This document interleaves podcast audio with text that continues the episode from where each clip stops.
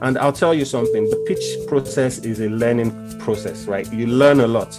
And as long as you are able to, to listen to the feedback that comes to you, not all feedback, I will tell you, is objective, right? But as long as you're able to identify the very the objective feedback, you take it on, uh, you absorb it to the best of your ability, and you take it into consideration as to how you redesign your product and your offering. Um, ultimately, you should get to that goal.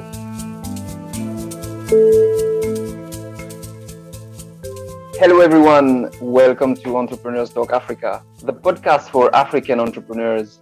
I am Gérald Ami, serial entrepreneur, and your host for today's episode. Today, I have the immense pleasure to welcome Sanmi Akinmusire, the co founder of Imalipay. Imalipay is an African fintech startup that is disrupting the gig economy landscape across the continent. Imalipay recently raised a pre-seed funding round from a consortium of uh, venture capital. The pre-seed funding was led by the Australia-based uh, VC Ten13. Sanmi will give us deeper insight into this uh, and how all of this came together. But before that, Sanmi, welcome. Thank you very much, Gerard. I'm excited. How are you doing? I'm doing great. Uh, I'm doing very well. Uh, thank you for having me on this podcast. Um, always happy to share our experience with our brothers and sisters on the continent. Amazing, amazing. Would you share with us the reasons behind creating Imalipay? Absolutely. Um, so, Gerard, myself, as, as you must be aware, um, Imalipay was co-founded by myself and uh, my friend Tatenda Furusa. Uh, we both met at uh, Cellulant while we were working there. I was working out of the Lagos office and he was working out of the Kenya office. And fortunately for us, we were both working with the co-founders and CEOs of the company. And uh, for us, it was a front row seat to uh, to the intrigues of the fintech um, workspace and the fintech industry, uh, and it was really exciting for us. And on one of our several, you know, trips for uh, leadership meetings, either in Kenya or in Nigeria, we connected and you know we kind of hit it off, and we we we started talking. And even though um, we were separated by, you know, we went we weren't together in the same country or working in the same opco, we stayed in touch uh, regularly. Uh, and we started to, you know, share ideas across the fintech industry, you know, following the trends that were, we were seeing on the on the continent and not just on the continent around the world. And you know sometimes we would say look at what is happening in the us in the uk how can this translate to solve some of the problems on our continent? And and on one of you know uh, on on a certain occasion we started to look more closely to uh, the gig economy on the continent and and and not just on the continent around the world and how the gig economy was rising uh, and the fact that the future of work it's actually regarded as the future of work um, we started to think of the fact that the African continent is a place where over 6 million people are pushed into the labor force every year, uh, and there are just not enough jobs for them. And according to MasterCard, uh, according to several research going on uh, that have gone on uh, across the world and on the continent, it is clear that the future of work and where work will be for the for the youth uh, and the current generation is is in the gig economy. So we started to look closely at this uh, we had not totally, we weren't actually clear as to what problem we were going to solve for the gig economy. But then, you know, my co-founder uh, in Nairobi, um, he's used to taking, you know, trips with ride-hailing platforms in Nairobi, and, and on several occasions, he started to see trends where, you know, drivers would tell him, um, "Please, can you pay? Uh, I don't want a car trip. Can you actually pay me cash or, you know, transfer to my M-Pesa directly?" Um, because I need to buy fuel or I need to get a spare part or I need to fix this issue or fix that. And, and I just don't, I, I need to be, I'm, I'm not liquid enough. And he started to see the trends uh, around that. And, and when we, and, you know, we started to engage with gig workers, I started to take more rides out of Nigeria just to understand gig workers, particularly in the ride hailing sector. And, and we started to see that even though a lot of them have bank accounts, uh, financial services have not been designed with them in mind, right? Financial services uh, have been designed for more for people like, you know, uh, people who belong to the nine to five uh, segment of the economy. And, and for these people, in many cases, they're not able to access certain financial services, particularly because you know in certain cases they are not able to show so any sort of history, financial history or credit worthiness uh, that would give make the traditional institutions serve them. So we decided to own in on this and started to think, why not solve the problem for the gig worker around their financial wellness? And that led us to, you know, creating the company Imali Pay. Uh, and we also decided very quickly that we wanted to focus on the three biggest gig markets in Africa. That's Nigeria, Kenya, and South Africa. We kicked off in Nigeria last year uh, and quickly followed with Kenya early this year. Uh, and uh, so far, it's been a very interesting, interesting ride, um, Gerald. Uh, with 4.7 million gig workers, you know, excluded just in Nigeria, Kenya, and South Africa, you start to see uh, that um, there's a huge, huge opportunity to solve a significant problem within that space. We also saw very quickly that look, it's not just a ride-hailing uh, gig economy sector problem. It was a problem across, you know, all gig uh, sectors, blue collar, white collar, um, across the sectors. It was the same issue, and um, we just thought, look, let's go for it, and and here we are today. Wow, that's amazing! And and how long have um, been Imali Imali Pay in operation? Uh, in actual fact, we are a year old next next month, and it's very interesting uh, the things we've been able to achieve in very in a very short uh, time. Um, wow, that's yeah. amazing. That's amazing. Thank you, Jared. Uh, I'm, I'm thinking you just said like you're gonna be one year old next year, and you're already operating in three countries in Africa. And wow, next this, month. Yes. Yeah, next month. Sorry. Yeah. yeah. Congratulations on that. Really, really, really nice. Well done. Thank you. Uh, just uh, a point of correction: we are uh, operational in Nigeria and Kenya. Uh, South Africa actually kicks off um, next month. Okay. Wow. Super. All the best for that. Thank you, sir. So Imali Pay has been funded pre-seed. Yeah. yeah. Um, that is not something easy to achieve. Yes. Is even less when you are in Africa. Mm. Could you share with us uh, and with our audience the, the process that led to your pre-seed funding? Yes. Uh, Gerald, thank you very much. Pre, you know, fundraising in Africa, never ever easy. You are spot on around that. Uh, about that, it's always a very, it's always very challenging. Uh, and many entrepreneurs have uh, abandoned their goals and their ambitions because you know they were just not able to find support. Um, for us, we decided very quickly that uh, we were going to work very hard to ensure that that support comes through. Uh, but look, the first thing we thought we did right, and, and now allow me to say this, is that we we we we spent time researching the problem, right? Uh, and we we we spent time identifying a significant need um, uh, within the fintech industry or within the financial industry on the continent. Um, and, and we did a lot of research around this, uh, around around the around the problem, and then we were we we spent the next few months thinking how would we like to approach that problem. Um, and then when we were very clear as to how we wanted to approach that problem, particularly in a way that is uh, unique to our our needs on this continent, um, we now decided that we were going to divine, uh, design our our goals and our milestones, and and then we decided that uh, uh, we were going to break the milestones down, and then within each milestone, we were going to be very clear as to what we wanted to achieve, how we were going to achieve it, and what resources we would require to achieve those goals. Uh, and you know, when we're very clear as to the first goal that we wanted to to milestone we wanted to reach, we now we decided that look, the funding we need to achieve that goal would most likely come from family and friends, right? And of course, from ourselves. Um, and then, of course, we did some raise, some family and friends here and there uh, pitched in some money for us uh, to get going. Uh, after, of course, we did some pitching to them uh, and bounced off, bounced the idea off them, and um, and uh, of course took their feedback. We got some of them to invest in us, and we went after the the the goal uh, when we reached that milestone, as we approached the end of, uh, as we approached the last quarter of last year, we started, it started to be clear to us that we were approaching that milestone where we needed more significant funding. Um, and so we started to pitch uh, and we started to approach investors uh, across the world, telling them about what we were doing, showing them the problem we wanted to solve, and um, letting them uh, showing them how we were innovating to solve this problem. We also show, we also you know did a lot to show, um, worked hard to show the the size of the problem, the size of the market, and uh, of course the size of our ambition. Um, and and so we worked very hard. We knew that look, without the first dollar in in the bank, it's always going to be hard.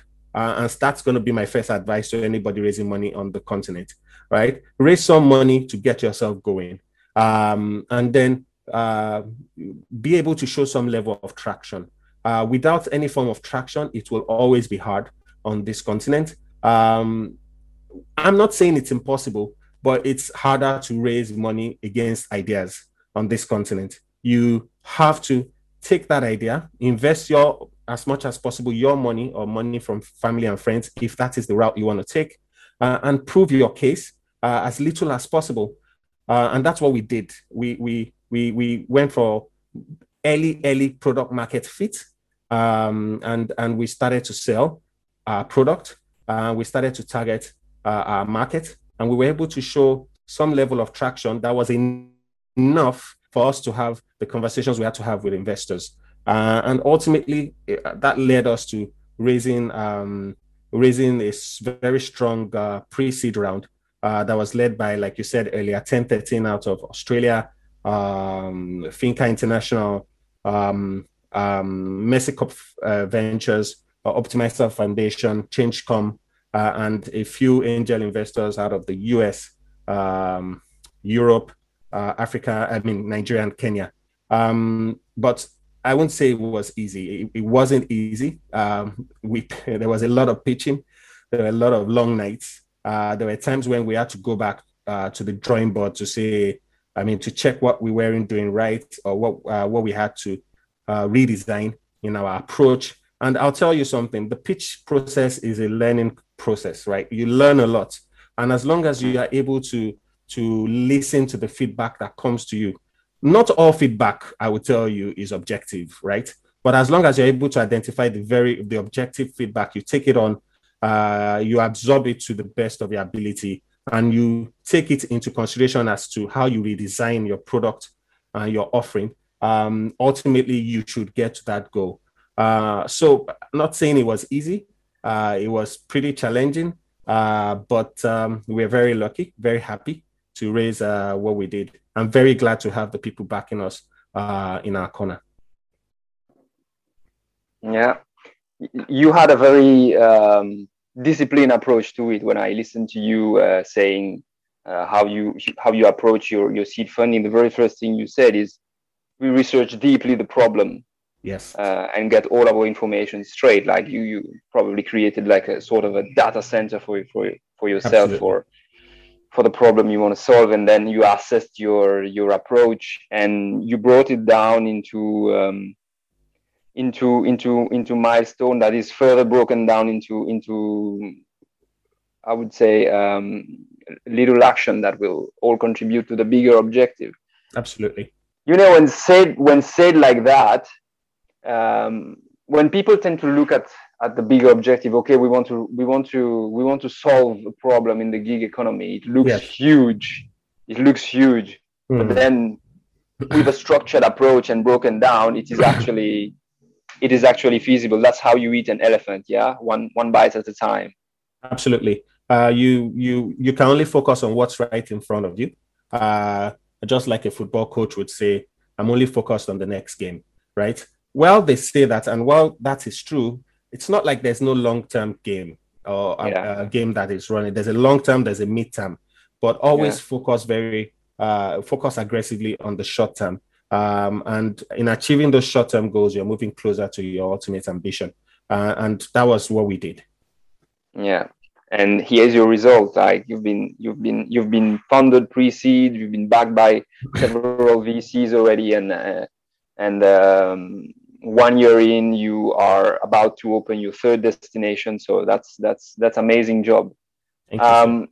You've you've talked about uh, you know how hard it is for uh, entrepreneurs in Africa to raise funds, and we're not even talking about pre-seed funding. We're talking about funding in, in general. Yes. Um, given our African context, what would you say are the challenges fintech innovators such as Pay have to face?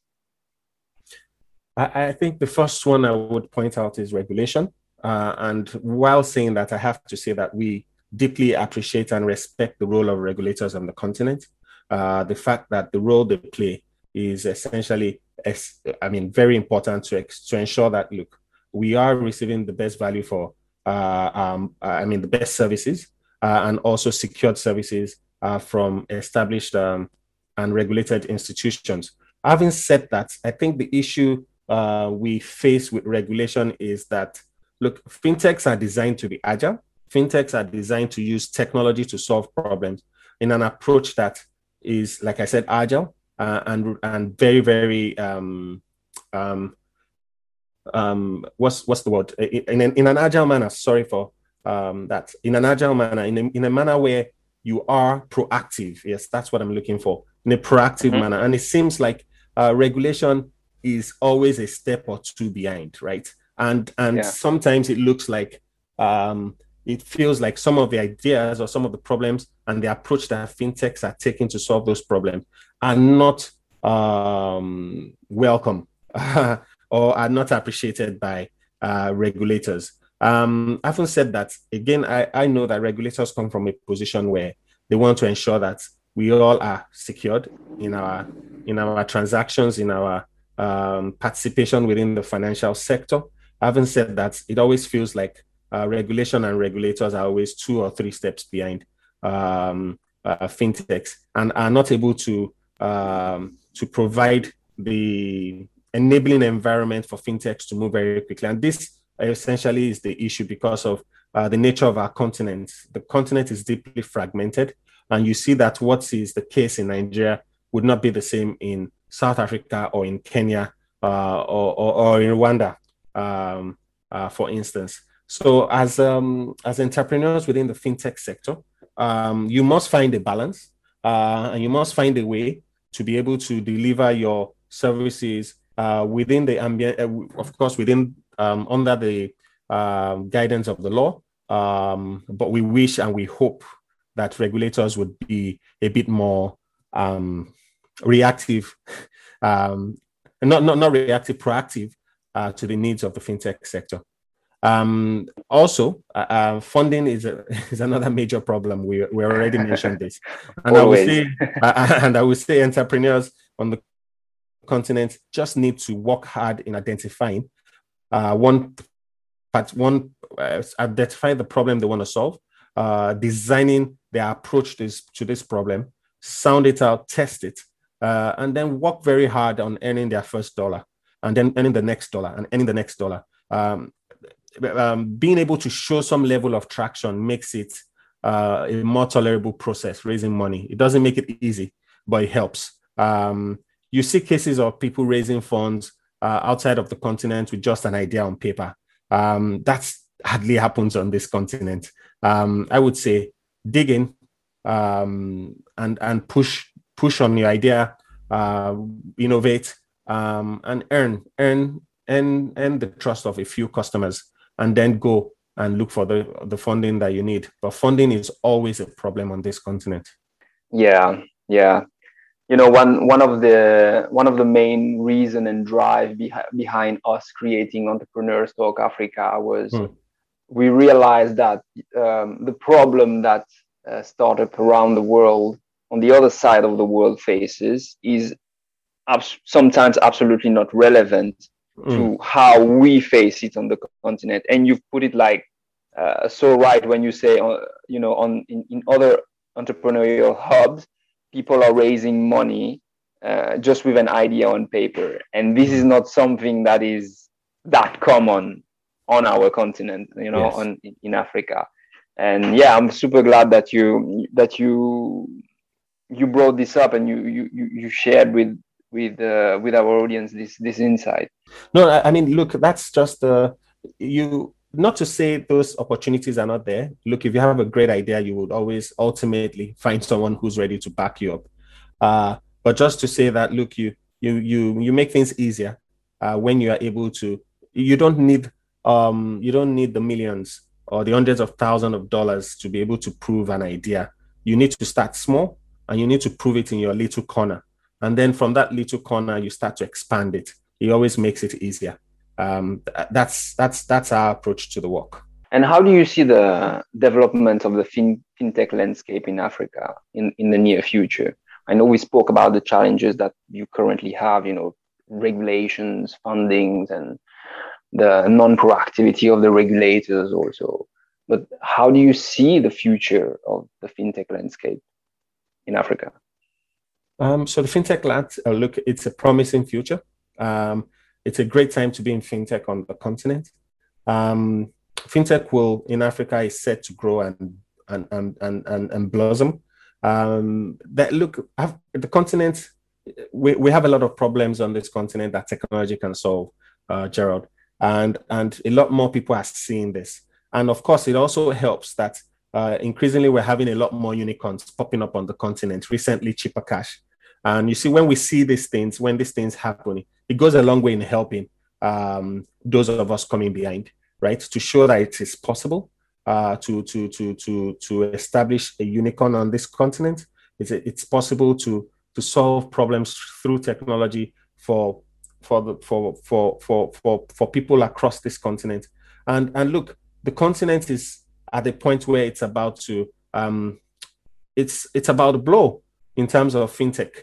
Um, and I would say, look, if there's no better time to jump in. Um, entrepreneurs are psyched with what we're seeing with the unicorns coming out, and and look, we're we're really happy to see the work that uh, you know people like Paystack, Flutterwave, and Chipper Cash have done. Um, it also has also it also has encouraged investors to to start to look more deeply, uh, look at the continent a bit differently, right? Um, so we can expect a lot more investor funds to come into the continent.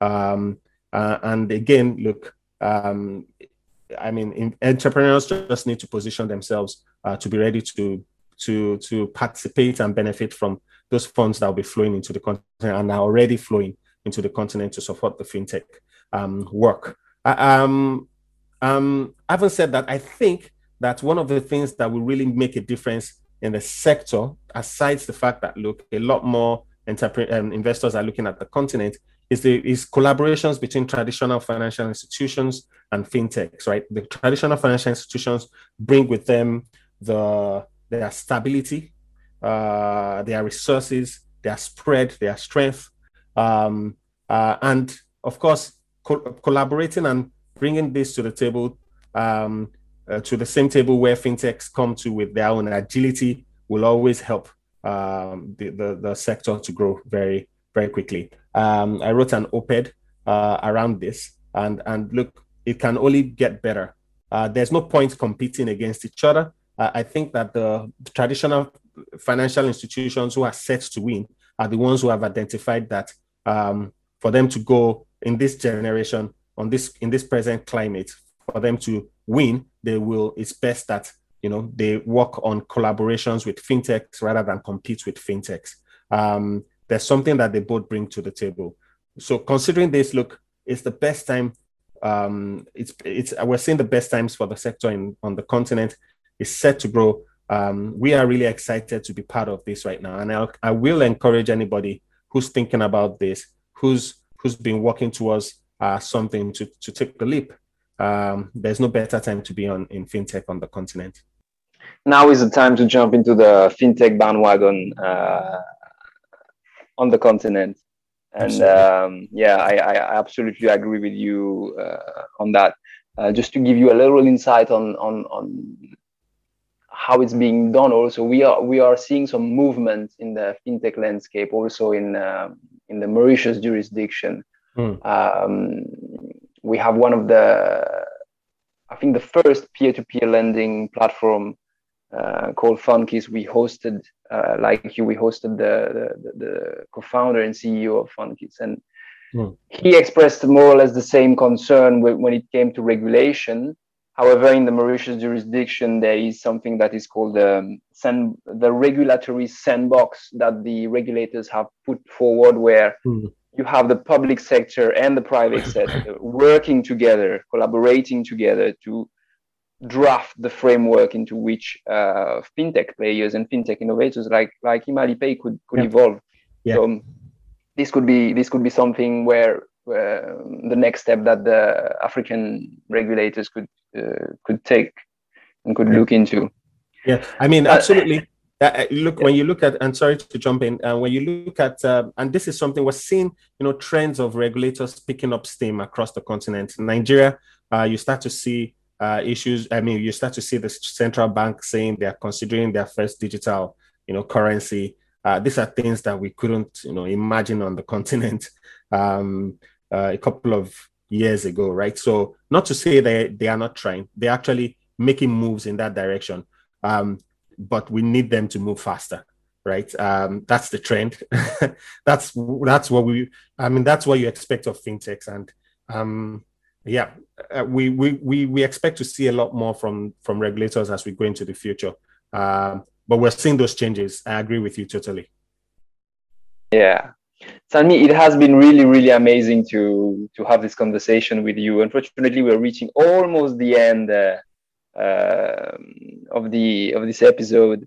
Um, throughout the throughout the episode, you have been distillating like very on point advices, but it is our trademark to close the show by asking uh, our our guests like uh, if you had if you really had like three pieces of advice that you would share with the African entrepreneurs out there, three pieces of advice, what would they be? Okay, great. I'll keep it short and sweet. Think deeply and research around the problem you want to solve. Have a clear view of the results and uh, uh, and what you want to achieve, and work very hard uh, to attract the right talents into your team. Uh, it will make or break you. Um, those are the three things I think um, that I would advise. Amazing. Thank you so much, Sanmi. Thank you for uh, for being part of uh, Entrepreneurs Talk Africa. Um, it has been a pleasure to have you on board today, and I I am convinced that you, our audience, will take a lot of value listening to to this show. Thank you, Gerald. It's been my pleasure. So thank you so much, and uh, see you next week for more inspirations and actions from across the continent.